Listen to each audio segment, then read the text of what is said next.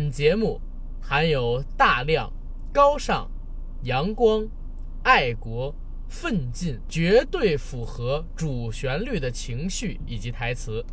绝无粗俗、暴力等不当言行，请各位审查小编手下留情。那天个儿他去菜市儿，看到了同学小灯儿。小灯儿说：“我要娶媳妇儿，这对我们家可是大喜事儿。”可是什么叫做娶媳妇儿？难道这件事儿真的很有趣儿？娶媳妇儿都不知道什么事儿，回家去问问这个你爸的娘们儿。妈妈妈妈，什么叫做娶媳妇儿？难道这件事儿真的很有趣儿？儿子，你这个傻笨儿笨儿，娶媳妇儿可不是什么大好事儿。根儿爸不给根儿娶媳妇儿，所以根儿急了。根儿爸不给根儿娶媳妇儿，所以根儿急了。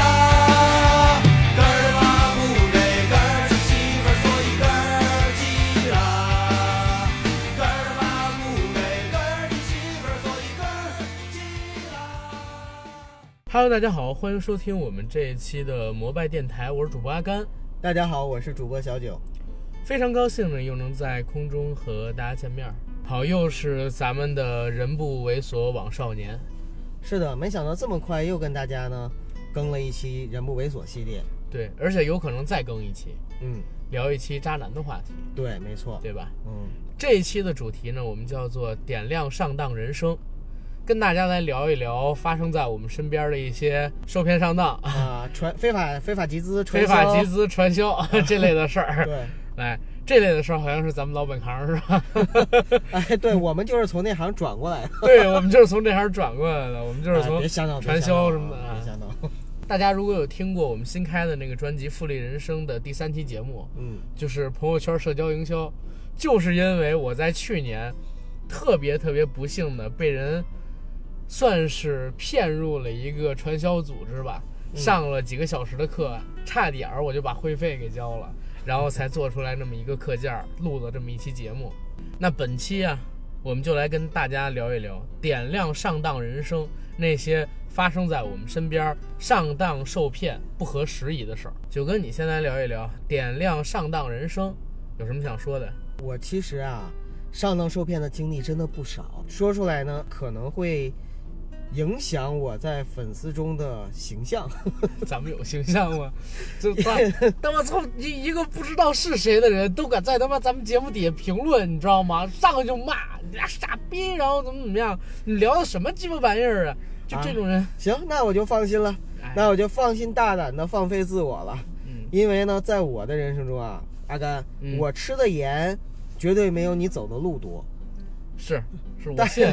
我信，我信。但是呢，就是确实吃长了几岁，所以呢，也确实是有一些人生经历在里面。对，这个受骗上当经历啊，要追溯到什么时候呢？我上大学的时候开始。嗯咱们不只聊传销嘛，对吧？对我就先说说上上当受骗的事情。嗯，其实在我上大二，应该是大二的时候，我就遭遇了一起电话诈骗。嗯那个时候呢，就是我们在学校里面不是也要找兼职嘛？嗯我呢是勤工俭学，然后呢也是在学校里边贴那种海报，海报呢就是下面留着电话号码，兼职啊可以找我等等等等。也会有些人呢就是找兼职贴这种电话号码，我就接了一个，打过去这个电话之后，对方呢就问了我的详细的情况，然后是哪个系的呀，嗯哪哪届几年级啊，然后是一个什么样的情况啊，想找什么样工作，呃，问完了之后呢，他就说，他说，哎，你要是方便的话，明天到哪哪个哪个地方，就重庆的杨家坪哪里，然后去面试。我说好。第二天上午我接了电话，那么就有一个人呢，说是公司的，然后那个人事需要了解一下我的情况，然后就问我说我的父亲是谁，母亲是谁，然后呢电话号码是多少，等等等等。那个时候啊，还没有那种特别密集的诈骗呢，我之前都没有听过这个事儿，所以呢，我就把这些事情原原本本的如实告知了。如实告知了之后，结果在我去去的路上，就是去杨家坪，大概坐坐公交车大概是一个多小时，在去的路上呢，呃，就有一个男的给我打电话，然后说啊、你好，我是这个派出所的、公要不安要局的，公关经 理，然后学学生少妇，然后 不是、啊，空姐你听我说啊，办公室 OL， 是要不要那个就是呃什么要不要？ 我是公安局的，那么我们现在正在追追捕一名逃犯，而他的电话号码呢跟你的电话号码呢串号了，啊、所以呢就是他打电话呢就用用的是你这个电话号码，我们现在呢需要就是去监听他的电话，所以需要你呢把这个电话号码立刻关机，否则的话呢将有很严重的后果。听了之后呢，我这个人那时候很叛逆嘛，他要是不说他是公安局的，他说哎，我说你好，我是那个法院或者哪儿的，我可能就听了，因为我当时很傻很天真。嗯，但是我从小不喜欢警察，所以呢，那个时候他一说我是公安局的，我本能反应，你公安局的，你找我、啊所以呢，我就跟他对不对付，我就说呃，对不起，我这个那个就是号码还有用，然后那个我现在要跟那边面试的联系，我不能关机，等等等等。那么在这个时候呢，他挂了我挂了他电话之后，又有一个人给我打电话，啊，就不断的打电话，不断地打电话。开始我就还接，后来我就烦了，我就一直挂，一直挂，一直挂，他一直打，一直打。然后我就说怎么回事儿啊？谁整我呀？就在这个时候，突然之间呢，我爸就来电话了。哎，我爸就说，他说是你吗？我我说是我呀。然后他就说，哎，怎么回事儿？你是出事儿了吗？出车祸了吗？我说没有啊。他说：“那刚才你们学校的辅导员打电话过来说你出出车祸了，然后现在让我我跟你妈赶紧就是汇钱过去，然后我我跟你妈现在已经那个就是在路上了，正往那个银行去呢。”我说：“等等等等等等。”然后我就跟我爸这么一对词儿，我才知道是怎么回事儿。啊，诈骗的，对，然后呢，我就立刻下了车，打了个电话报警。嗯然后呢，警察是幺幺零打完之后呢，派了一辆警车过来，过来之后呢，然后那个我们在车里录了笔录，然后呢，他说，那你你你这样，就是你们约的是在哪里见面？我说好，然后我就带着他去了我们约定见面的地方。他说嗯你给那个打个电话，让他出来。然后呢，结果我打电话那边就已经是关机的状态。嗯，所以明白这件事情幸运就幸运在我讨厌 警察，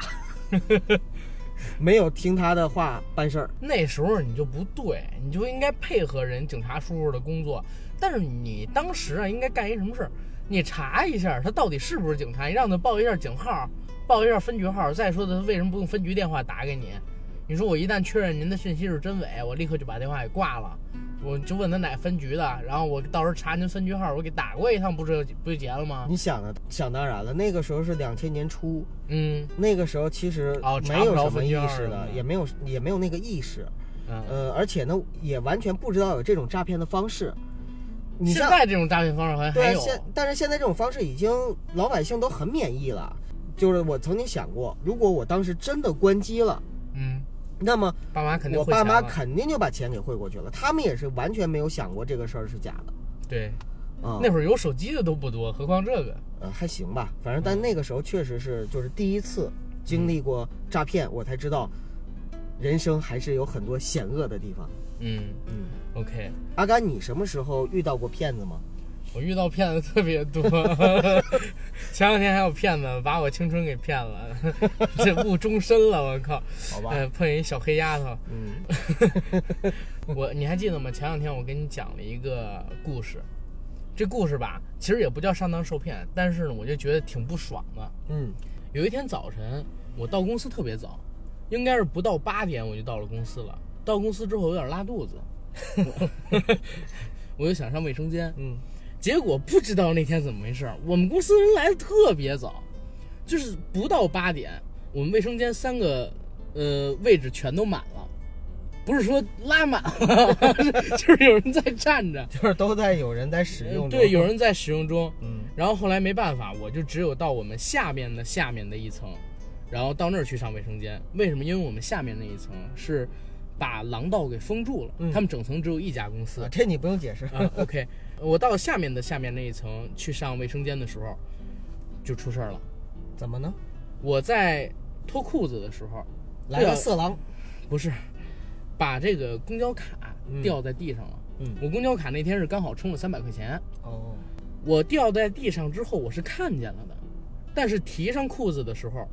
我忘了把这卡给捡起来了。沾屎了，它掉在地上了，我坐便。哥，我们是高档公司，不要开这种下三路屎尿屁的玩笑，我靠，让人评论家看不起我们。好吧，好吧，好吧，然后你听我说，我就洗了个手，嗯洗了个手出去了。我出去的时候，有一个穿蓝色工作服的保洁阿姨正在清理纸篓。坐上电梯回到我那一层，刚要进门的时候，我发现哎，自己这公交卡一摸不在，嗯我赶紧又走楼梯到了下下层，到了那个卫生间，我发现哎还没收拾那几个坐便呢。嗯打开刚才我在那边就是解决的那个呃卫生间的门，看了一眼地上，发现没有，我就再一翻身上，身上也没有那张卡，我心想是让人给捡了吗，还是怎么样？我看那保洁阿姨还没走，啊，我说是不是让保洁阿姨给捡了？嗯因为时间太短了，不论是谁，如果说她去小便的话，时间这么短，她也看不见我这个坐便，因为有门嘛，下边有一张公交卡，如果是坐便的话，这么短的时间都不可能解决完。嗯我就说：“阿姨，您看见这个有一张公交卡了吗？”那阿姨特别自然的告诉我：“没有，没有，没看见啊。嗯”我说：“你确定吗？有人进来过捡东西走吗？”没有人进来呀、然后我不知道啊。我说：“您确定没看见？”我说：“确定没看见。”当时其实我心里就觉得，肯定是这阿姨给捡了，因为不可能来人这么短的时间，就一个上两层楼，而且是电梯啊，然后再一下楼，我连门都没进的功夫，当时脸色我想着就阴晴不定的想了一会儿，我说到底是跟这阿姨就是强硬一点要呢，还是怎么样？因为觉得不太值当，嗯人家又是这个楼里边的工作人员，一张几百块钱的公交卡不至于。然后我就上楼了，上楼刚坐电梯坐到我们公司，要开门进的时候，我想不行，我都知道是他拿的了，我为什么还要吃这哑巴亏呢？我就又下楼到了这个卫生间，我说：“阿姨，您确定您没看见这张公交卡吗？”她说：“没有。”我说：“您看这样行不行？我这张公交卡里边呢，现在还有一百块钱，您能不能让我就是翻一下您的衣服，或者说您自己翻一下您的衣服的兜子？嗯如果说要是没有的话，我给您两百块钱；如果说要是有，您直接给我就行。然后这阿姨突然之间脸色就变了，特别急躁的用家乡话跟我在那儿掰扯，我也听不懂她说什么。我说：“阿姨，您听我说，呃，我这个不是逼您，也不是开玩笑，我是很理性的在跟您就是讲一个建议。我说您翻一下您自己的口袋儿，如果要是有的话，我呢，呃，就直接拿走了，我啥也不说。如果要是没有的话，我给您两百块钱，我这卡里总共才一百，对不对？我给您两百块钱，我没跟这阿姨说我这卡里有三百块钱的事儿。然后这阿姨就说：“你一个男的怎么能翻？”我说：“不是我翻您，是让您自己翻一下您自己的兜儿，您就翻一下自己的兜儿行吗？”然后阿姨说：“我凭什么要让你给我翻？”我说：“那就等着吧，那我在这儿等着您，等您结束了，咱们两个人一起到这个保安室去。嗯到保安室或者说到物业那儿去。到那儿之后，您当着他们面儿您翻，省说我占您便宜，或者说您自己把这衣服翻出来。他说你等着我吗？我说我等着你啊。他说那你等我干完活儿吧。我说行。我就在那儿等着呢，看着他看了半分钟，他突然拎起那个装着十几卷卫生纸，那个塑料袋就要出门儿。我说走，咱们现在就去物业吧。他说去什么物业？我现在要去隔壁的那个女卫生间。我说那不行，那不行，那不行。您在这儿给我等着，您翻一下。您去了别的屋子，这东西还能不能找到，这是另外一回事儿了。嗯咱们就现在在这儿，您让我翻一下行不行？这阿姨就在那儿跟我各种掰扯，掰扯后来给我掰扯急了，我就拿了那个两百块钱出来，我说给您放这儿，我说您我翻一下您衣服，您别拦着我好吗？然后我翻一下兜，我刚要翻，那阿姨说那我自己坐车就不需要什么公交卡吗？我就听出不对来了，我说我那公交卡尾号我记得，您让我看一眼，而且卡里边还剩多少钱，我这个手机只要扫一下，支付宝能显示出还剩多少钱。只要能跟我那钱对上，他肯定就是我的公交卡，要不然咱俩不可能那么巧，对不对？然后那阿姨就拦着我，后来没拦住我，我自己在她那个裤子兜里翻出了一张公交卡。这张公交卡一翻出来，因为我那公交卡带了卡套，但是呢，在她身上翻出的那个公交卡没有卡套了，我也不确定是不是我的。然后我就脸色一变，我说：“您看这尾号三七零这就是我的公交卡，什么意思？刚才问您半天说没有，让翻不让翻？我跟您说这就是我公交卡，走走走，咱们去物业。我刚这么一说，那阿姨立刻脸色就变了，但是还是在个别色厉内荏的，然后突然之间就急了，说：“哎，我我我这卡是我自己。”我说：“这卡号跟我那一模一样，信不信我现在查一下里边钱，只要能跟我对上，您这就是偷，您这可不叫捡，这是我捡的，怎么叫偷呢？”你看一下就说漏了。我说：“您捡的吗？这真是您捡的吗？如果说开始我回来，我问您有没有，您给我，您这是捡。而且我说了，您要是直接给我，我还给您钱。您刚才为什么不说？您一直拦着我，死活不承认，就是您捡了我的卡，而且我上边的卡套呢，哪儿去了？阿姨一下软了，开始给我各种道歉，你知道吗？说哎呀，就这么一次，然后怎么样，别去物业，然后怎么怎么样。当时说实话，我是真气的不行，嗯因为我是我其实说实话挺善良的一个人，就是这卡本来我都想哑巴吃黄连把这亏咽了的，后来我实在是气不过，因为就我明明知道就是他，然后还跟我玩这个，善良不是这么用的。对，然后我就跟阿姨说：“阿姨，我告诉您，我这卡里边不是一百块钱，我这卡里边我今天早晨刚充了三百。我刚才说这话其实就是套您，我也不知道这卡号到底是怎么样，您不能这么干。说实话，我们这楼里边可能说这个几十层的卫生间，只有你们几位阿姨去打扫，啊，我们也挺感谢你们的。”但是你们今天做的这个事儿特别让人失望，其实这真的跟偷差不多。因为您最后我们找上来了，您要是直接给我，特别感谢您，您死活不搭理我说您没看见，然后如何如何，我都知道是您了，您干嘛还不承认呢？这不就是偷吗？我我那么大的年纪啊，五十岁左右的一个阿姨，四十多岁、五十岁左右的一个阿姨，我看外边都有人在往这个厕所里看了。嗯，然后我说：“您就这么着吧，您下次别再发生这样的事儿。真的，如果再发生这样的事情，可能说让我撞见了，我直接就带着您去物业了，把您这身衣服给让他给你们去了，然后您这月工资也别想要了。”转头我就走了。然后后来那天我跟你说的这件事情，这其实也是一种上当受骗，被人骗，对不对？而且是我很善良的心情被人给骗了。那一天我的工作状态都特别不好，晚上录节目的时候我也跟你说，我心情特别不好，这是一个例子。其实阿甘啊，我们的道德底线怎么说呢？我不是圣人，我相信你也不是。对，就是我们不是那种说我在马路边捡到一分钱，交到叔交给警察叔叔手里边。马路边上有一分钱我都 不捡，我告诉你，就是如果这个事儿放在我这儿的话，我可以很诚实的告诉大家，如果我捡到了这张卡，嗯我会揣到兜里，对我不会说把这个卡交到物业，因为它跟钱包不一样啊。对，因为这个卡没名没姓儿，你捡到了谁都可以用。就像你捡到钱的话，我如果捡到了一百块钱，我也会把它大大方方的拿起来揣到我的兜里，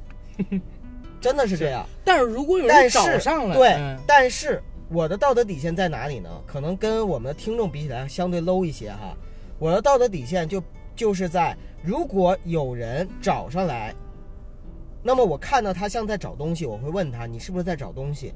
如果说有人问我说，哎，你刚才看到了一个什么什么东西吗？我会大大方方的把这个东西给他，我说在我这儿呢，刚才捡到的。对我觉得这个是我做人的底线。对我明知道失主在我面前的时候，我还紧紧地捂着自己的口袋。这个时候，其实我捂着的是我的良心。对，嗯而且是这个样子，就是如果是我，我自己可能也会捡，嗯，但是呢，呃，哪怕失主过了，我也有可能 就是揣自己这儿，但是有一个问题，我自己也会就是衡量一下，失主刚走了一分钟都不到，而且这个屋子里只有我的情况下，我怎么敢拿着这张卡？然后相应的也是前些日子发生一个事儿，嗯我是坐公交上班嘛，我们家坐公交的话到公司可能半小时，嗯差不多。有一天下了公交车，我不想走着去公司了，我骑了一辆摩拜，正骑着车的时候，后面有一个人，小伙子，小伙子，小伙子，我说怎么了？我停车，他一拍我，递我一张公交卡，我公交卡我骑车的时候掉地上了，嗯他捡起来了，直接给我了。这个其实说实话，比起刚才我在卫生间丢，找回的难度系数更高，因为我是不知道我什么时候丢，可是我骑车到公司了，我才发现这卡没了，早就被人捡走，他捡了一点事儿也没有。怕人直接找过来说：“小伙子，你的卡，哎呦，让我那天特别感动。”就同样的事情，发生在就是不同的人身上，造成我那一天就特别开心，那一天就特别的郁闷明白。啊。然后这可能不是一个标准的上当的例子，我给大家讲一个标这准，就不是上当的事儿。对我给大家讲一个真正的啊，年少无知的时候的事儿，应该是零七年嗯那一年，就是自己上高中的时候觉得啊，我是个小大人儿了，暑假没事儿干，我想勤工俭学，你知道吗？嗯，啊，叫了我一个朋友，那个朋友叫外号叫老智，老智，对，叫老智。人其实年纪也不大，才十几岁嘛，那个时候，我们两个人呢，真是年少无知。当时就在那个五八同城上边儿嗯，找兼职，找兼职找到了一个，是什么事儿呢？约我们到了公主坟附近，公主坟附近地铁站见面。见面是一个穿红色背心儿的大哥，那会儿是夏天。这大哥跟我说：“你们先跟我走吧，还有几个跟你们一起兼职的人。”我说：“行。”跟着他又到了六里桥，然后大概聚了有十几个人吧。这个时候他说：“啊、说咱们这个工作呢马上开始，可以先给你们三十的定金，先告诉你们什么事儿，你们看愿不愿意干。”嗯，然后拿出一包，这包里边放了好多小卡片儿。发卡小片卡片儿，对，卡片上面就写着空姐、少妇，然后什么什么乱七八糟的东西。嗯说这个东西一会儿你们跟我去一个酒店，这个酒店呢，我们这儿有联系好的保安人员跟工作人员，你们从门缝儿往里边去谈，从门缝儿往里边去谈，谈完了，呃，每个人给你们分的这些卡片儿，回头来我这儿再领，大概是一百块钱，一天是一百三。嗯，啊，你们看行不行？当时其实说实话，我就觉得有点不太对，但是我那哥们儿说可以，可以试试，那先弄。结果问题来了，因为这事儿啊，我虽然告诉你们没有风险，因为我们这边工作人员跟保安啥的都联系好了，但是呢，毕竟你们也知道这是咋回事儿。如果要是去揭发我们举报我们不合适，你们压个东西吧，嗯，压什么呢？让我们压身份证儿。我以为压手机呢，不，那那会儿手机多珍贵，不可能压手机，让我们压身份证儿，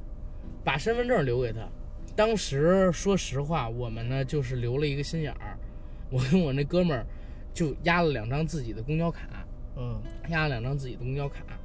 然后跟着一块儿过。因为说实话，我都不知道那会儿怎么想的，可能是真的因为太小了吧。你知道，我九三的那会儿才十五六、十四五，嗯到了那儿以后，我们开始往上发卡片儿，刚发了也就五六张，就感觉不对劲，你知道吗？怎么呢？有人在喊我们，我们就赶紧走。出来的时候正好遇见俩保安，把我们叫到那个，呃，他们那个酒店的保安处去了，问我们这是怎么回事，干什么呢？然后我们跟人说明了情况，人说幸亏你们就是个孩子，然后把我们给放放完了之后，我们打电话给那个原来我们做兼职的那哥们儿，嗯，那哥们儿电话打通了，说他已经走了，让我们去一个地儿找他去，好像是再回公主坟儿。我们去了公主坟儿，结果也找不着他人。剩下那个八九个、十几个哥们儿发现有问题了，就是自己身份证儿，他们是压的身份证儿，只有我们俩压的是公交卡。那我们俩也其实说实话啊，当时挺害怕，真是不当是时挺害怕那，那个压嗯身份证是他要骗什么呀？骗身份证儿啊，就骗身份证，就骗身份证儿。你不知道身份证儿挺值钱的吗？是，那我嗯知道，身份证儿挺值钱，没有身份证儿的话，骗我们两张公交卡，他只给了三十块钱押金。是啊，然后他就就相转当到于是骗来的身份证，坐着公交车就可以回家了。对，不是，现在你你听听我说的这个事情，你都不敢想象当时我有那么傻，但是真是就是有那么傻。九哥，你一定要相信我，各位听众也要相信我相信你， 我绝对没有添油加醋的成分，我也敢发誓这是一个真正的事情，因为嗯我当时真的年少无知，特别傻，就是小孩儿明白？啊，而且觉得这个是一个挺有挑战，真是当时觉得挺有挑战的事儿，有意思。就是你知道小孩儿或者说是青春期的时候做一些违法犯罪的事儿，你会觉得特别刺激。对，啊，当时可能就是因为这个去干了这个事情，但是回头出去就发现自己被骗了。哎呀，那天回了家，我也没跟我妈说去，我我妈问我就是去兼职怎么样，我没跟我妈说这事儿。嗯我说，呃，兼职的那个工作不太行，就没干。我跟同学去玩儿，结果公交卡丢了，我没跟我妈说，就是我们办了这个事情，然后。呃，公交卡让人给骗了，但是实际上现在想想挺后怕。要是当时我们没留那个心眼儿，给了他身份证，可能拿我们身份证干别的事儿去了，跑到比如说抵押贷款公司，嗯，对吧？贷个几千几万块钱，这谁说得准啊？当时，不过也说实话，就是吃一堑长一智。这件事儿之后，再也没有像这样的例子上当过、受骗过。包括当时，就是一五年，咱们国家有一个建国之后第一金融诈骗案，叫易租宝事件。是，对，当时这个易租宝事件，我们有银行的同事去那儿上班了，哦，给我打电话，两万五还是三万的底薪，每月的话拉几个人过来入职，然后放大概十几万块钱，嗯随用随取，就可以挂三个月的职。问我想不想挂，当时我真是就义正言辞的拒绝了。我说我觉得这个事儿没这么简单，这是第一点。嗯第二一点，我觉得当时的我自己不值那个钱嗯啊，因为当时我可能一个月才挣一万多块钱，不到两万块钱，你突然底薪就给我两万五，还有提成，然后还有各种各样的经费啊，什么乱七八糟的东西，我觉得我不值这个钱嗯啊，而且这还是挂职，不用打卡上班，不用开会，我说太不敢了。结果他问我的时候是十一月份，就在十二月份的时候，这家公司就出事儿了，所以我特别庆幸我自己。抵制住了诱惑，对，抵制住诱惑就是从我，嗯，十五岁、十六岁的时候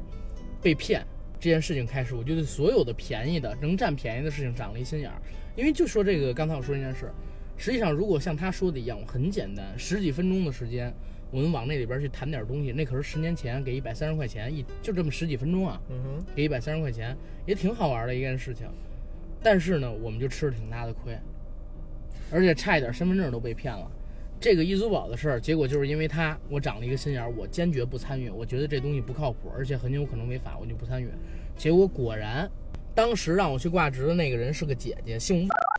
她是一个高管了，在那边。我不带名字或者什么的跟大家说，这姐姐差不多在那公司里边扔了得有上百万吧，而且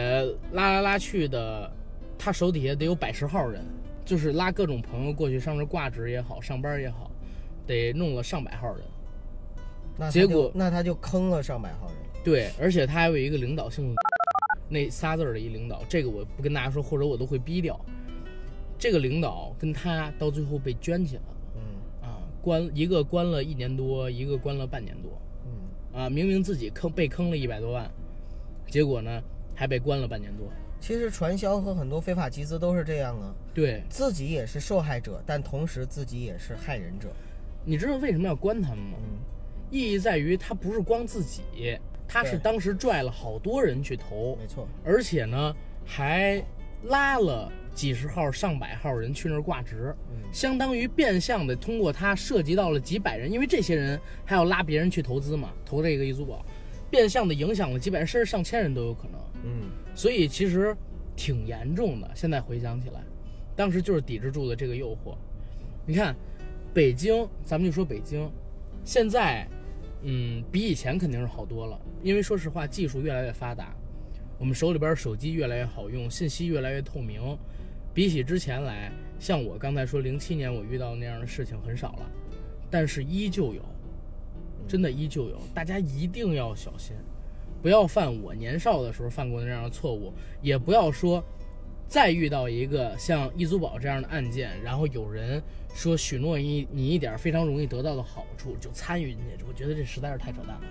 呃，任何一个上当受骗的人，嗯其实都是很可怜的。对但是同时呢，任何一个上当受骗的人，其实都应该反思一下自己为什么会上当受骗。对，很多人是因为贪心、贪小便宜，贪小便宜，对或者说你有需求。对，这种需求呢，我不是说就不光明正大。有些人我的需求，就像我打工的时候，我就是有这个需求，是光明正大的。但是问题是，你的需求也给了骗子可乘之机，对让他有了一个可以去钻空子、可以去欺负你、欺骗你、让你上当的这样的一个机会。对如果说一个人无欲无求，或者说一个人不贪这些小便宜，一切都是从正规的渠道去走的话，那么这个世界上会少很多骗子。对在这儿呢，我也想跟各位说一下，就是其实啊，我相信在我们的生活中，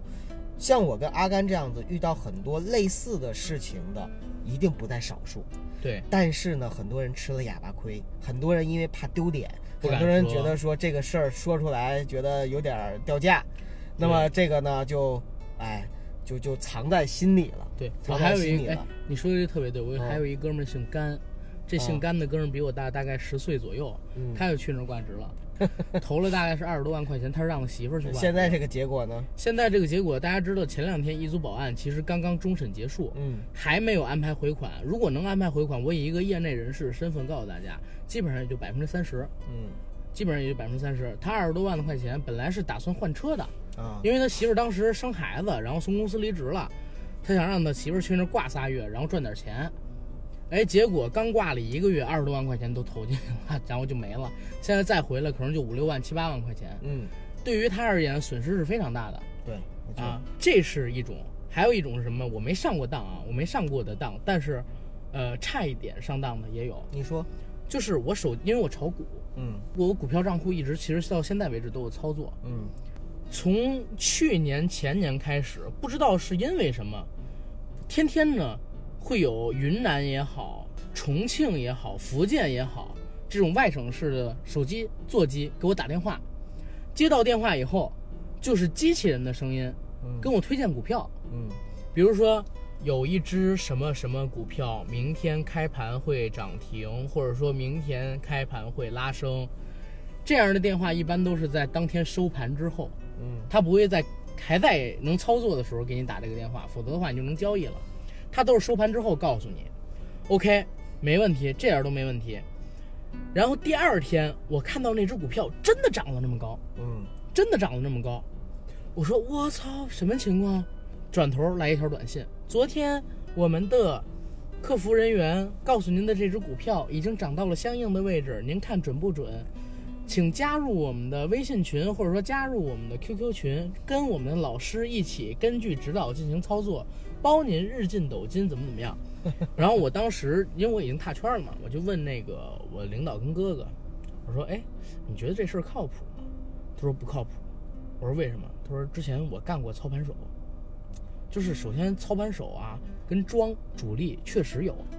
但绝对不会以这种形式对外募资，明白吗？就是如果是庄跟主力，你根本连参与的机会都没有，嗯绝对参与不进去。就你这几万块钱儿，能给你发这样短信的，一般都是诈骗犯。哦我告诉你他怎么发的哈，嗯，这是个大数据，对，就是他会把每一只股票在一特定的人群里边，比如说对这个股票发一千人，那个股票发一千人，明天哪只股票涨了，OK，我就联系这只股票不发不的这一千人我。告诉你怎么回事儿。嗯，他跟我说是这样，他以前接触过这样的东西，因为我这哥哥混混这行混了十几年了。你说，他说怎么着？其实，作为我，其实现在我也可以啊，就能分析出明天哪只股票能涨停或者怎么怎么样。为什么呢？他是收盘之后给你打电话，收盘的时候可以看压的单子，嗯对吧？你通过压的单子，大概就能分析出来，明天到底会走一个什么样。他肯定不敢告诉你明天市涨还是跌，但是如果积压盘特别多，他说明天涨停还是跌停，这是有数据可查的。总之这是一个概率事件，对，它可以是大概率，对，而且呢，他这么告诉完你之后，他还可以告诉别的人，对，告诉别的人说这个股票是跌的。同样一只股票，他可以给你发，明天这个股票涨，然后给另外一个人发，明天这个股票跌。当你，当你侥幸中了的时候，你会觉得我操，这哥们儿说的真准。当他侥幸中的时候，这哥们儿说的真准，你会相信他。如果你把钱给了他，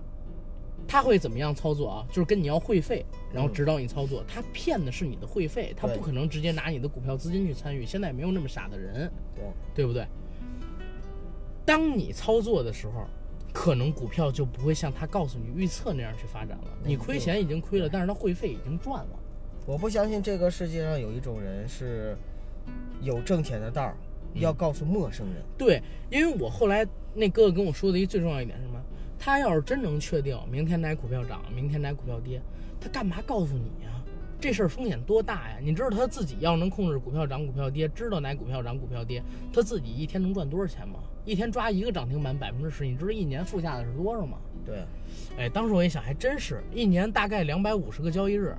两百五十个交易日，每天按百分之十还是复利算，你算算这个复利下来有多恐怖的一个成交数据，对不对？然后，呃，我我就没有上这个当， 就没有上这个当，这也是其中一个。还有一个例子是我们上大学的时候做的一个课题，课题是干嘛？我们去研究那个重金求子嗯，啊，你你见过这个？见过见过，对，在各种各样的小广告啊、呃电线杆子媒体啊上什么的都有。对，在电线杆子上边儿，然后比如画着一个呃酥胸半露的美女少 妇，说我呢今年多少多少岁，然后这是我的照片儿，我老公呢是哪儿哪儿的富商，嗯，然后他今年可能五十岁、六十岁，因为患有不育不育症，没办法要孩子，所以现在重金求子，求一个相貌端正，然后品行良好、基因优良、体格健壮的男孩儿，嗯然后呢，做我们家这个孩子的爸爸。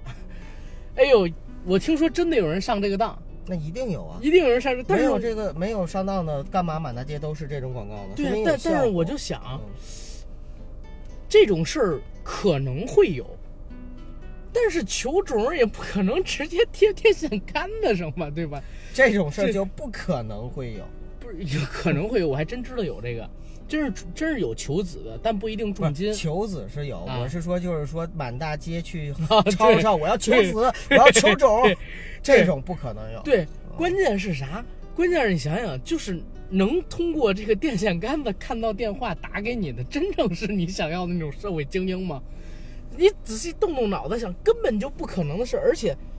有哪个女的会把自己说实话重金求子，还把自己真实照片儿拍到这个广告上面去呢？我们当时做那个文案是怎么做？就是那个案例怎么做？你知道，我们上大学因为是做这个国际经济贸易嘛，然后我们也会查一些就是营销案例之类的乱七八糟的东西。老师让我们分析这些，我们当时就是打电话，哎，给这个重金求子广告上的电话，说我们那个刚刚来北京，然后在哪儿哪儿哪儿看见的您这个广告，然后你们这边是真的吗？嗯嗯，对方一定说真的。然后呢，他不直接跟你见面，对，啊，先问你的个人情况，然后把我们问了一圈，我们先事先都准备好了，然后个人情况说完了之后，就直接下套，说是这样，我们这边呢不能直接跟您见面，然后您看您方不方便，然后来我们这儿。我说这么快吗？这是第一次就是找求子吗？哦那那不是，那不是，我们先跟您见一见，我先请您吃顿饭，然后如果觉得您合适，我再告诉我们这边的主那个女主人，或者说告诉我们这边委托人，然后约您二位就是私下再去见面联系。然后当时啊，我们真去了，当时真去了，不是我去的，是我们那边一个同学去的，姓林。嗯，然后这同学回来说，确实跟他们吃了一个饭，但是吃饭的时候就有问题，让他交一个两百块两千块钱的保证金。嗯，交完了保证金，这是中介费，说是因为我们引荐您跟这位女主人见的面儿，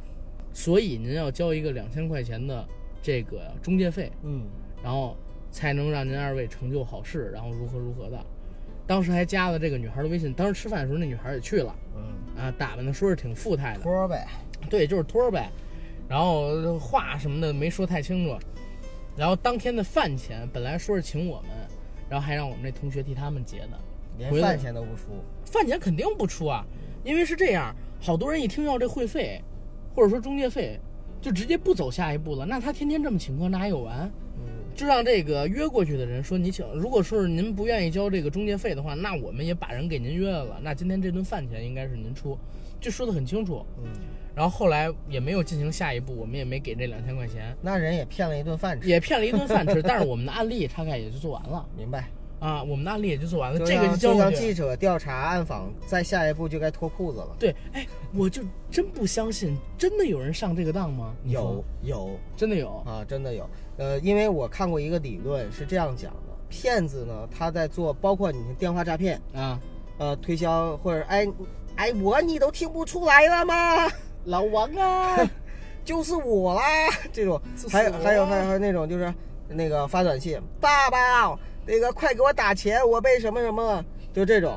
所有的这一切，其实他的第一步都是在广撒网， 对，撒网了之后，概率但凡有回复的，就是他们心目中的优质客户，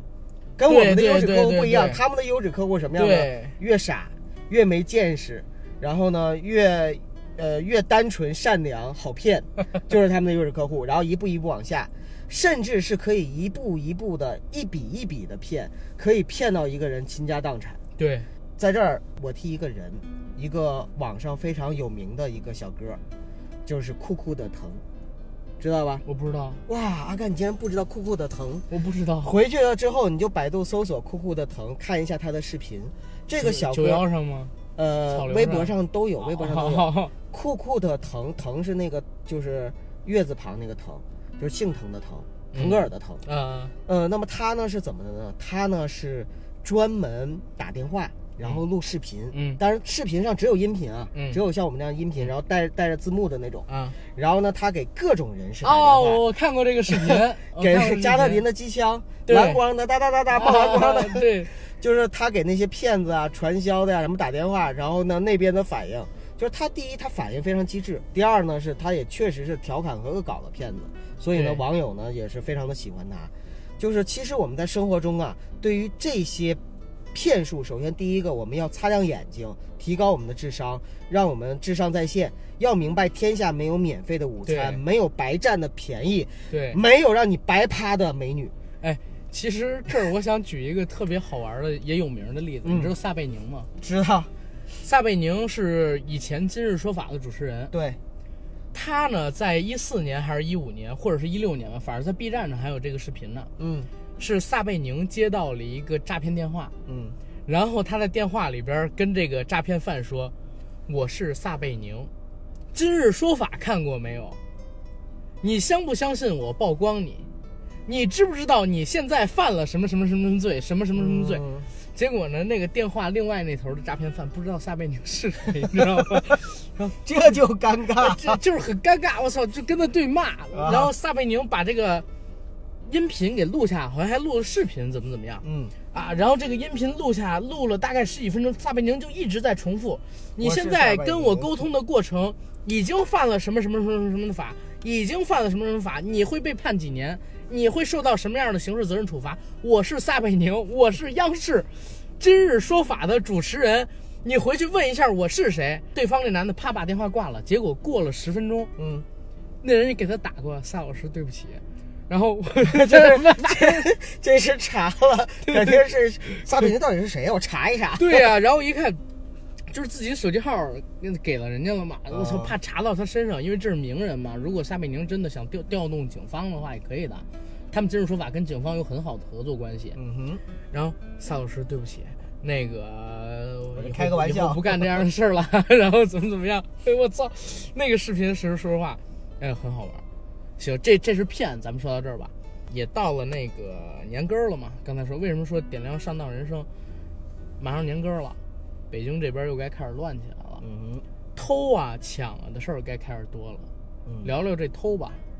我还是先讲一例子成吗？偷， 行，你先来说吧。我有一个小学同学，算是半个发小，一直跟我们上到初中吧，嗯然后转到了不同的学校。这姐们儿呢，她有一天住在她小姨家，嗯只有她自己一个人，嗯姓李。当时这女孩儿正在屋里睡觉的时候，晚上听见门响了，嗯门响了以后，有人把门打开进来了。进来之后开始翻她的小姨家的屋子，翻她小姨家屋子的时候，这女孩就装睡，装睡没有出声，嗯直到等这伙人走了才报警。报警过来发现她小姨家的一些首饰，然后连带着一个笔记本电脑没有了嗯啊。这个事儿是真事儿，但是我觉得第一点啊，就是小偷挺厉害，能开门。嗯，再有一点，这女孩很聪明，没出声。没出声。如果说当时出声，可能就不仅仅是偷东西这么简单了，是的，对吧？哎呀，这第这一点也是要告诉大家，如果你是一个女孩儿，只有你自己一个人在家的时候，遇到这种情况，装睡可能是最好的方法。就像小的时候，你好像看见什么不干净的东西，爷爷奶奶会告诉你睡觉睡觉睡觉，就当没看见，这就是最好的处理方法，对不对？也得分情况，嗯啊也得分情况。阿甘，你自己曾经被偷过吗？我没被偷过，呃，那你遭遇过小偷或者是盗窃事件吗？一般都是我自己丢东西，我我没经历过小时候的盗窃事件。那我跟你说几个我亲身经历的吧。嗯，第一件事儿是我自己亲身丢东西。我那个时候住南苑机场，对，然后呢，有一次我坐公交车回家的路上，然后在回家的路上的时候呢，我的钱包和手机是放在我裤子的两侧的口袋里，就是那种迷彩裤，两边有有口袋的。嗯呃，然后到了坐快速公交，坐快速公交，呃，到木樨园的时候，上来一帮孩子，呃，半大孩子吧，就是一看就是十几二十岁那种。嗯小青年儿，然后呢就是往里挤，一下子就把人呢全都挤到里边儿去了。然后因为我是要要下车，所以我就站在了门口儿，然后后面的几个人就挤着我。等我下车的时候呢，呃，再摸口袋就发现口袋里边的钱包已经没了，那是我唯一一次丢钱包嗯，啊、而且我就马上被人给意识顺到，了，对，，不是，就是那帮挤的孩子，嗯，他们是这有个组顺织了的吗？对，直接就是挤的时候就把这个钱包给偷了，这是第一件事儿。第二件事儿呢是曾经在也是在南边坐公交车的时候呢，车上丢了钱包。车上丢了钱包之后呢，丢钱包的这个乘客呢嗯就嗯嗯跟司机说：“司机停车，我钱包丢了。”是个小姑娘，然后呢也很着急，然后大家就找。找的话呢，第一地上没有，第二她翻遍了身上也没有，那么就证明这个钱包可能被偷了。对，然后在这种情况下呢，师傅说你你说怎么办？那个小姑娘就说说那报警，呃，报警可以，但是报警的话呢，等警察来。这个时候呢，乘客呢其实就纷纷的说说，哎呀，其实上一次就是在前一站停车的时候有人下车，可能小偷偷了你东西，肯定已经下去了，怎么怎么样。但是司机说，那如果是乘客需要报警，那咱就报警。然后所以呢就报了警，报了警我们就在那儿等着乘等着警察来。嗯，但是警察来了之后，也只是做了笔录，也没有说上车来搜查整个整个所有的人啊什么的，这些都没有。所以其实像这这是种警情察的况话，失职，我觉得，啊，这个我不去评评判啊，就是我就是说这件事情，反正就是说说白了也是，你想找到这个事儿也很难的。对，对，因为第一是不是这个小偷下车了，第二这个小偷如果没下车，那警察走了之后他再下车，我们也不知道。对，所以你怎么样去找回这个失误呢？对，而且好像一般听说啊，嗯，在公交车上偷完东西之后，刚到手以后就会直接转给其他人，对，通过别的方式，就是说小啊偷绝对不是独行侠，对就绝对不是说就在在路上、在火车站、在哪里扒窃的这些小偷，绝对不是一个人在作案，都是对要搭着帮、搭着伙不是的一个人在做爱，你这是。作案啊、 作案。啊哎，我这这儿插一句题外话，你看过《画皮二》吗？看过，啊《画皮二》里边赵薇有一句台词，嗯，你们根本就不懂什么叫做 爱。然后，然后接着说，接着说，你接着说。那个其实还有两次呢，就是我亲身的看到小偷，嗯我之前也跟网友呢在我们的群里面呢曾经分享过，呃，一次是在我们公司楼下铁狮子坟北师大对面那边，嗯呃，然后呢，我下楼去吃饭的时候，看到前面有两个抱着抱着孩子的这样的一个妇女，嗯然后呢，他们呢走路的姿势很奇怪，有什么奇怪呢？一般如果你抱着孩子的话，你肯定会就是走得稳稳的、慢慢的。他们呢是一手抱着孩子，一手呢往前够着，然后呢走道呢像半走半跑，我说很奇怪。然后我就仔细的看了两眼，结果发现一个女孩在前面背着书包走，这两个女女人就是一个呢在帮她打掩护，另外一个人就是在伸手掏前面那个女孩的书包。嗯我当时看到了之后啊，就是完全是下意识的，没有任何的反应的状态下，我就直接喊了一声：“哎，干嘛呢？”就这样的喊了一声。喊完了之后，那两个人马上像受惊了一样，然后就就回头去看我做贼的人其实心虚啊，然后呢就是停下了脚步，就在那站着看着我。这时候我意识到，他们两个人戴着头巾，抱着孩子，我就突然意识到，哦，原来他们是小偷，他们在偷东西。对对，啊，然后这个时候呢，我就走过去了，我说赶紧滚赶紧滚！啊！我真的是这么说，赶紧滚啊！然后他们两个人狠狠地瞪了我几眼，当然了，我也狠狠地回瞪了几眼，然后呢，他们就走了。这是第一次，第二次呢也是非常的巧，就是我在北沙滩这边往往那个公司开开车的时候，在路上我看到了旁边辅路上一个骑着电动车的男士载着一个小姑娘上学，嗯呃，不是，也不是特别小的姑娘，大概是个中学生吧。载着这个小姑娘上学，那小姑娘背着一个包，也是背着一个小包，嗯小坤包。有两个小伙子一边飞跑着，一边呢就是伸手去就拉那个小女孩的那个包的拉链儿。我当时我就把那个车窗一摇，我也是喊了一句：“嘿！”这么一喊完了之后，飞跑那小伙子就停了步。他们两个一看就很明显的有有那种民族特征，就是狠狠的瞪了我一眼。但是因为我开着车，我也不怕，我直接就开车走了。嗯，这两种情况是我亲身的经历，并且亲身看到的，当时下意识的就喊了两句。当然了，我也没有勇气，我可以坦很坦诚的说，我没有勇气去直接抓住这个这个小偷，给他抓个现行。第一，我没证据，嗯，我看到的时候，我下意识的就做出了反应，对制止了行为，对而没有说采取说我录个视频啊，录个证据什么这哎样的、那种人。最无耻了，我觉得，我操，所以，对我其实很反感那种，就是当你遇到了一个突发事件的时候，你的第一反应是先拍个东西，而不发微是去博，我操去，制止他。我我没有这样的习惯，所以我就是第一我没有证据，第二呢是对于这样的人其实是存在一定风险性的。对，就呃尤其是我都是每次都是一个人的时候面对这个事情，我知道如果我去制止，并且去要把他扭送到公安局这种情况下的话，其实是可能会出现很多风险。这个时候，九哥，我告诉你，你就唱一首张震岳的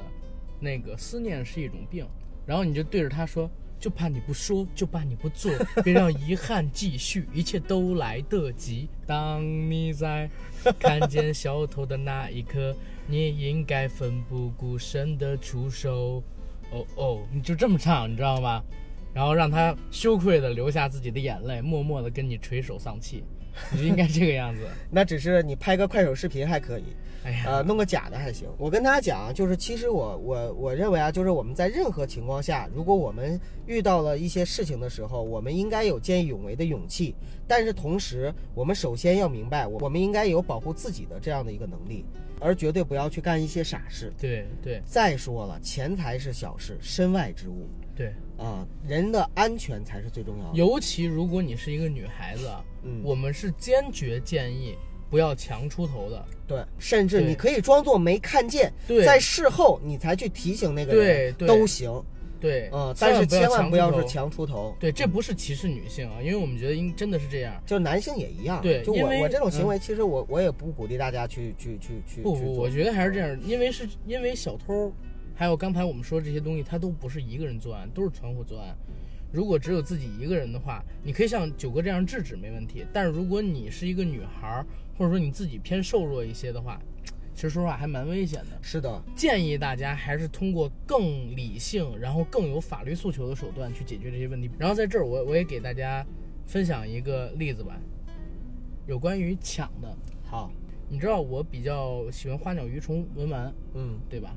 然后有一段时间没钱，老跟我大学说相声那搭档嗯，去逛文玩市场，比如十里潘河还潘家园， 不就那俩地儿吗？除了十里河就是潘家园。 因为我也常逛，啊，到那边去就经常发现吧，就是那边人很杂，什么人没错都没有。错，嗯，有一女孩儿，当时是我们真见着的，上公交车的那一瞬间，有一个个子很高的一个，就是五十六个民族不是明就是白明白， 理啊解理解。然后我靠，把他这包就抢走了。嗯，真的抢走了。这女孩已经上车了嘛，然后让司机又开门，但是开门再找这个人已经找不到，跑的不知道去哪儿了。明白，这是第一个事情。第二个事情，我不止一次的有朋友跟我反馈过，在十里河跟潘家园坐地铁、坐公交、走在街上的时候，一定要把所有东西收好，特别容易包被划开，或者说就让人把东西给顺了、给偷了。第一，有些地段啊，就像比如说北京，或者是上海，或者某一个城市，一定有一个地段是小偷非常多、盗窃案件高发的这样的一个地段。一般像火车站什么的都是属于高发地段，对，车站。第二个呢，就是其实啊，小偷都是团伙作案。嗯比如说这个团伙我流窜到这个城市的这个地方之后，他往往就会在这附近作案。那如果警方没打掉这个团伙的话，那么嗯，可能很多人会受害。打掉这个团伙之后呢，可能这段时间这个地方就没有。但是我跟你说，就像罪恶永不会消亡一样，永远都会有新的团体出来。所以最根本的办法是什么？大家一定要自己保护好自己，自己提高意识，不要靠着比如说所有东西都让警察去处理，警察处理完了还会有新的罪犯出来，一定要自己提高自己的保护意识。如果有机会的话，我特别希望能够听到我们这个节目的我们这些广大的听友能够真正的就是说去保护好自己，同时呢，努力的、坚持的去做一个善良的人，并且对对这个世界对有有信心。你要有信心，我们所说的所有的这些东西都不是。至少在中国都不是大多数的事情，对或者说都不是常见的现象。对它只能说是隐藏在阳光的照不到的地方的黑暗的角落里的事情。对那么我们不要说，因为看到了这些脏东西，看到了这些黑暗角落里的事情，就认为整个社会都是一片乌烟瘴气。对，并不是这样子的。昨天真的我也挺感慨，昨天我们在我们的微信群里边呢，其实也曾经聊到过一个关于民族的劣根性的话题，当时呢也有一些争论。其实我想说的是，我认为任何一个民族都有它自己的所谓的劣根性，对也就是说它民族自己的特征。我觉得是人性。，对这个劣根性啊，其实用的不是特别好，最好呢就是说是人性。每个民族都有它自己的特质，同时呢，这个民族的人性中也有自然是有优点有缺点。嗯，我们必须要明白，任何事物都是两面性的，都是对立的。同时呢，我们在做事情的时候，要努力的去让自己永远坚持做正确的事情，做善良的事情。在这个过程中，我们会发现，你可能就跟美好不期而遇。其实我觉得是这个样子，就是点亮上档人生。咱们回到咱们最开始这主题，嗯，为什么今儿聊这么一主题？因为我们发现，你在生活当中，无论是谁，或多或少都会遇上坑蒙拐骗，对吧？你避免不了的，有可能自己会上当，有可能自己呢会遇到被抢、被偷等等的事情，被骗的事情，或者你身边的朋友。大家一定要相信，这是一个正常的现象。嗯，人过一百，形形色色，这是九哥的名言。这世界上的人太多了，然后靠各种行当去吃饭的人应有尽有。你没有办法把自己的观念强加给别人，也没有办法妄图让自己去理解那些人的观念，因为每个人的三观都是不同的，嗯，所以一定会有人是从事这样的工作，并且觉得是心安理得的。但是我也不希望大家上升到什么民族劣根性的角度，因为我觉得这是人性。对其实我们录制今天这期节目之前，我们刚刚采访了《狗咬狗》《军机》，然后《西游记》三打白骨精，还有《杀破狼二》的导演郑宝瑞先生。是的，在采访他的时候，我问到一个问题，我说：“郑宝瑞老师，我看您的很多电影，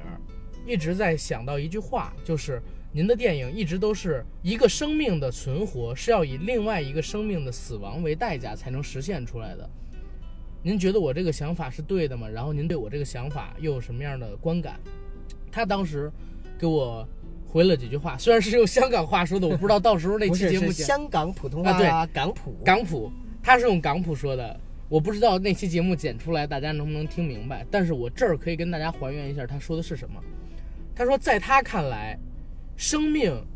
在生命的角度上都是渺小的，每一个生命在广阔意义上的生命的角度上都是渺小的也。是平等。对，也是平等的，生跟死是公平的。我们所有的人看起来好像是一个高等生物，对不对？但实际上在天跟地面前都是非常渺小的。我们看的是人性，人性就是牺牲跟得到是相平衡的。他这个话说的好像很莫测高深，但是在他电影里边表现的很清楚。我为什么要把他这个好像跟我们刚才讲的东西完全不搭嘎的话引到节目里边来？就是想说，人性如此，你没有办法左右，你能够左右的是什么？就是去影响你和你身边的人，让他们提高戒备心理，这是第一点。第二一点，能够往好的方向去发展，嗯，这是也是我们做这期节目的初衷，点亮上当人生，对不对？对。然后九哥，你再讲讲什么坑蒙拐骗你遇到的这个奇葩的事儿吧。我在这儿呢也给大家曝光一个事儿吧。这个事儿呢是我朋友发给我的，他朋友的事情，是一个真实的事情。那么之所以曝光呢，是因为我觉得这个孩子呀，他不光是深陷了传销，而且呢，好像这个传销呢不不单纯是给他洗了脑，而且呢还没劫色，但是劫了财。所以呢，男在孩这儿儿呢，女男孩儿，呃，所以在这儿呢，我也把这个案例呢给大家提供一下，大家来听一听。那么这个男孩子呀，他是去上海朋友那里，在二零一七年九月九号的时候，由上海返回北京的途中，被网友就自称叫姚婷，以网恋见面为由，之前曾经多次联络过，一起骗至河北省沧州市新华区卢家村卢家园村一处民宅，啊，其实说白了就是这个这个小孩儿想去约炮，可能， 对，然后这是那个百元哥吗？一百块都不给我，然后啊 那个讨厌不讨厌？就说白了就是以见网友的名义也去打算去约一炮，结果呢，发现被张凡、刘冬雪、宋四高等人威胁并没收身份证、银行卡、手机、钱包等一切随身物品，并且威胁出说出手机锁屏密码。期间曾经殴打我，索要银行卡密码，我打死不说。由于身份证、银行卡、钱包、手机都在他们手里，于是张凡便重置了我的支付宝、小米手、小米钱包、银行卡等密码。期间把我的手机内存翻了个遍，并且删去 QQ、微信上联系我的那个网友，毁灭证据，并且卸载了百度地图、高德地图等带定位功能的 APP。银行卡、钱包等资产查了个遍，发现我账户里没什么钱，但是金融 APP 信用额度比较高，于是便用我的额度最高的两个金融 APP 支付宝、小米钱包分别贷款八万元和六万九千元。另外转走了银行卡里的两千九百元，共计十五万一千九百元。操作完后，还把相关转账记录、银行短信验证码什么的给删了，毁灭证据。出来后，我已通过后台恢复了一部分记录，本来还要套我的信用卡，如果那样的话就超过二十万了。在我再三求饶之下，最终没有套，并且殴打胁迫我签署了共计五十二份所谓的合同凭证。我操嘞！并且非法限制我人身自由两个月。由于在里边每天晚上睡地上，因此也感染了一身不知什么名的皮肤病，皮肤起红点儿，瘙痒难忍，右手大拇指烂成一个畸形。在此期间，我一直想尽一切办法寻找脱身机会，一直没有机会。院子大铁门里外两套锁，这两个月吃喝拉撒都在里面，没出过门，在里边简直要疯了，也耽误了我十月份的考试。就在我快绝望的时候，在十二零一七年十一月三日这天，机会来了。当天下午，在他们防守力量最弱的时候，其中有一个人翻墙逃跑。那么他们发现有人逃跑，就通知其他窝点之后，就是剩余的人员转移到了其他的窝点。那么在转移的过程中，我逃跑了。这个是他说的，他亲身经历的一件事情，然后我刚才在网上我也看到了一个很牛的一个例子，很牛的一个对例子啊。我觉得这例子如果是我的话，我也有可能上当。你说，他是这样，有一个女孩在网上曝光自己所遇到的上当经历是怎么样，嗯她是这个企业的财务，嗯然后骗子是冒充他们老板加他的微信，嗯说是他们老板的办公号，照片也是他们老板的照片，头像啊，就是僵尸了一个对号，嗯对，僵尸了一个号。再之后呢，这个老板建了一个群，嗯把这个女孩拉进去了，说：“哎，你把谁谁谁也拉进来。”就是说他有这个公司几乎所有人的联系方式。女孩看了一眼这个群，发现都是公司高管的名字，还有一些不认识的名字。嗯然后老板说这是咱们马上要办的一个活动的群，小谁谁谁说这女孩的名字，你算一下，然后我们现在说的这个活动大概需要多少钱，然后你转账给谁谁谁嗯，啊，一会儿你加他的好友，就直接微信转账或者怎么转账就行。结我果的这女孩天哪，就在当天加的这个群，当天就把钱给转了，转了一共是三万块钱。我在想，如果是我的话，我们老板加了我的微信，然后说这是我的一个工作小号，因为他有俩手机嘛。那这是不是内部人员作案呢？真不是，我告诉你，我前两天发生了一件特别神奇的事儿。我们公司邮箱是内部邮箱，你知道吧？对，就在前两天，有人用幺二六邮箱冒充我们领导，就是大老板、董事长，给我们的内部邮箱发集体性的邮件，说如何如何如何，然后要怎么怎么怎么样，怎么怎么样。我们当时大老板在出差，没有登 OA 去看内部邮箱，因为我们邮箱是分内部邮件跟外部邮件。嗯哼，啊，只有在公司的网络你才能登上这个内部邮箱。好多人真的以为是我们董事长发的邮件，结果后来查证出来不是。但是你就想，信息外泄已经到了一个什么样的地步？我们现在啊，说实话，拷贝一个僵尸号特别的容易，真的很容易。对，我只要有你的手机号，只要有你的手机号，我把你的手机号搜索一下微信，就能出现你的头像、跟微信名还有签名，对不对？这三样肯定都有。微信号是不一样的，但头像、签名，还有微信名字，全部都可以改成一样的。然后再通过种种方式去查询，比如说你的淘宝购买记录，嗯或者说你的一些网站的登录记录，就可以知道你是在什么公司任职什么职位。查一下跟你互动的人，就知道你旁边的人都是什么朋友。嗯。这样的话，就可以伪造出一个几乎百分之九十九一样的僵尸号，再建一个群。这我觉得这个东西防不胜哎防的。呀，包括你微信上借钱的好多啊，对呀、你都要认证一下语音啊，或对啊者电话呀、一定要对啊认证一下。现在经常有就是好几年不联系的朋友，都知道你叫什么名儿，然后微信上跟你借钱，一借也不多，三五百嗯啊，然后就跟你哎这什么什么借我点钱吧，最近忙啊，然后我手里边现在没现金。我现在想，大家谁还用现金啊？ 而且为什么我觉得我从来没被抢过钱包？就是自从有微信支付跟那个呃，现在抢支付钱宝包支已付经没意义对了嗯没意义。我从来不带钱包出门。九哥知道，我连开房都不带身份证儿，哎，什么样？跟九我哥知 道。跟九哥借的身份证去开啊房。那我们倒那是天那倒是，我们那天去去唱歌，晚上我跟我女朋友想去酒店睡，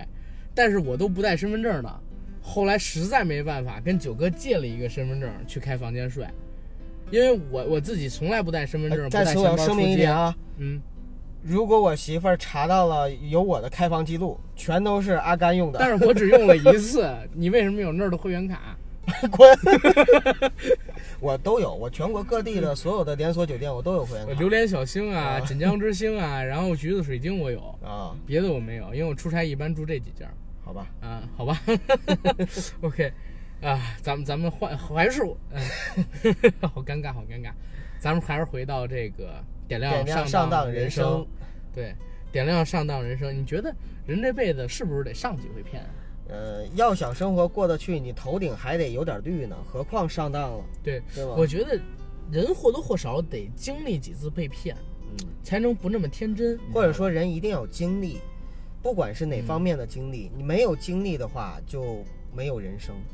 对，嗯，所以说一定要经历。其实我们大家啊，在遇到事情的时候，我真的，我我我，你刚才说我的名言是“人过一百，形形色色”，是吗？嗯但是其实这个话是我平时经常挂在嘴边儿的话，但是我自己勉励自己的话，一直是一句，那都不叫事儿，不是是，吧是勇敢不是压倒一切，勇敢是不被一切压倒。啊就是什么意思呢？就是说，其实我们在经历所有事情的时候，我们真正智慧和成熟的表现是看破不说破，是你可以遇到一切事情。你不是说你战胜这些事情，而是你即使遭遇这些事情的时候，你不会因为这些事情而改变你自己。嗯，就比如说不不能因为有人骗了你，你就认为这个世界不美好；不能因为有人欺负了你，你就认为天下所有人都该死。对，对吗？你要是有这样极端的想法的话，那么最后只会害人害己，而是应该你要去笑对你的人生，勇敢的去面对一切。有有人对你好，有人帮助了你，在生活里边你应该去感恩，懂得感恩。那么有人伤害了你，不管是有意的还是无意的，有人欺骗了你，这个时候当然了，要搁我的话也会以牙还牙，以眼还眼。但是同时你要明白一点，就是说不能因为曾经犯过的错误、受过的伤害而继续去惩罚自己，对，让自己去犯更大的傻，去去干更大的傻事，冒更大的风险，遭遇更大的伤害或者代价，以致最后到了不可弥补的这样的一种状态。嗯，我们的生活里边，我们去看新闻吧，去看报道吧，我们去盘点吧，什么包括马加爵呀、包括这个很多很多的事情。马加爵和九幺幺， 所有的一切事情其实都不要冲动，冲动是魔鬼，然后不要去钻牛角尖儿，不要去一切往极端的上面去想。你的人生不是给任何人过的，你的人生是给自己过的，一定要自己过得快乐才行。哎呀，说到这儿，我想起一首歌，什么歌？叫《北京晚报》。没听过，唱一唱两句嗯来。当夜幕降临在我的城市，嗯有另外一种人的生活即将开始。他们白天睡懒觉，也不想去上班，因为晚上睡不着，在家太无聊。不喜欢看电视，也不爱上网，因为都是看得见摸不着的假象。到底哪儿才有真的？我想要找个尖的，闲着也是闲着，久别三五十，尖了出了门，约哥们儿商量去哪儿透透气儿。单身的自由属于成年的光棍，都露着大腿，踩着高跟，飘着香味儿。漂亮的大妞儿，一个比一个够劲儿。知道你一人儿，想要跟你聊会儿，跟你逗个闷儿，你也根本琢磨不过味儿。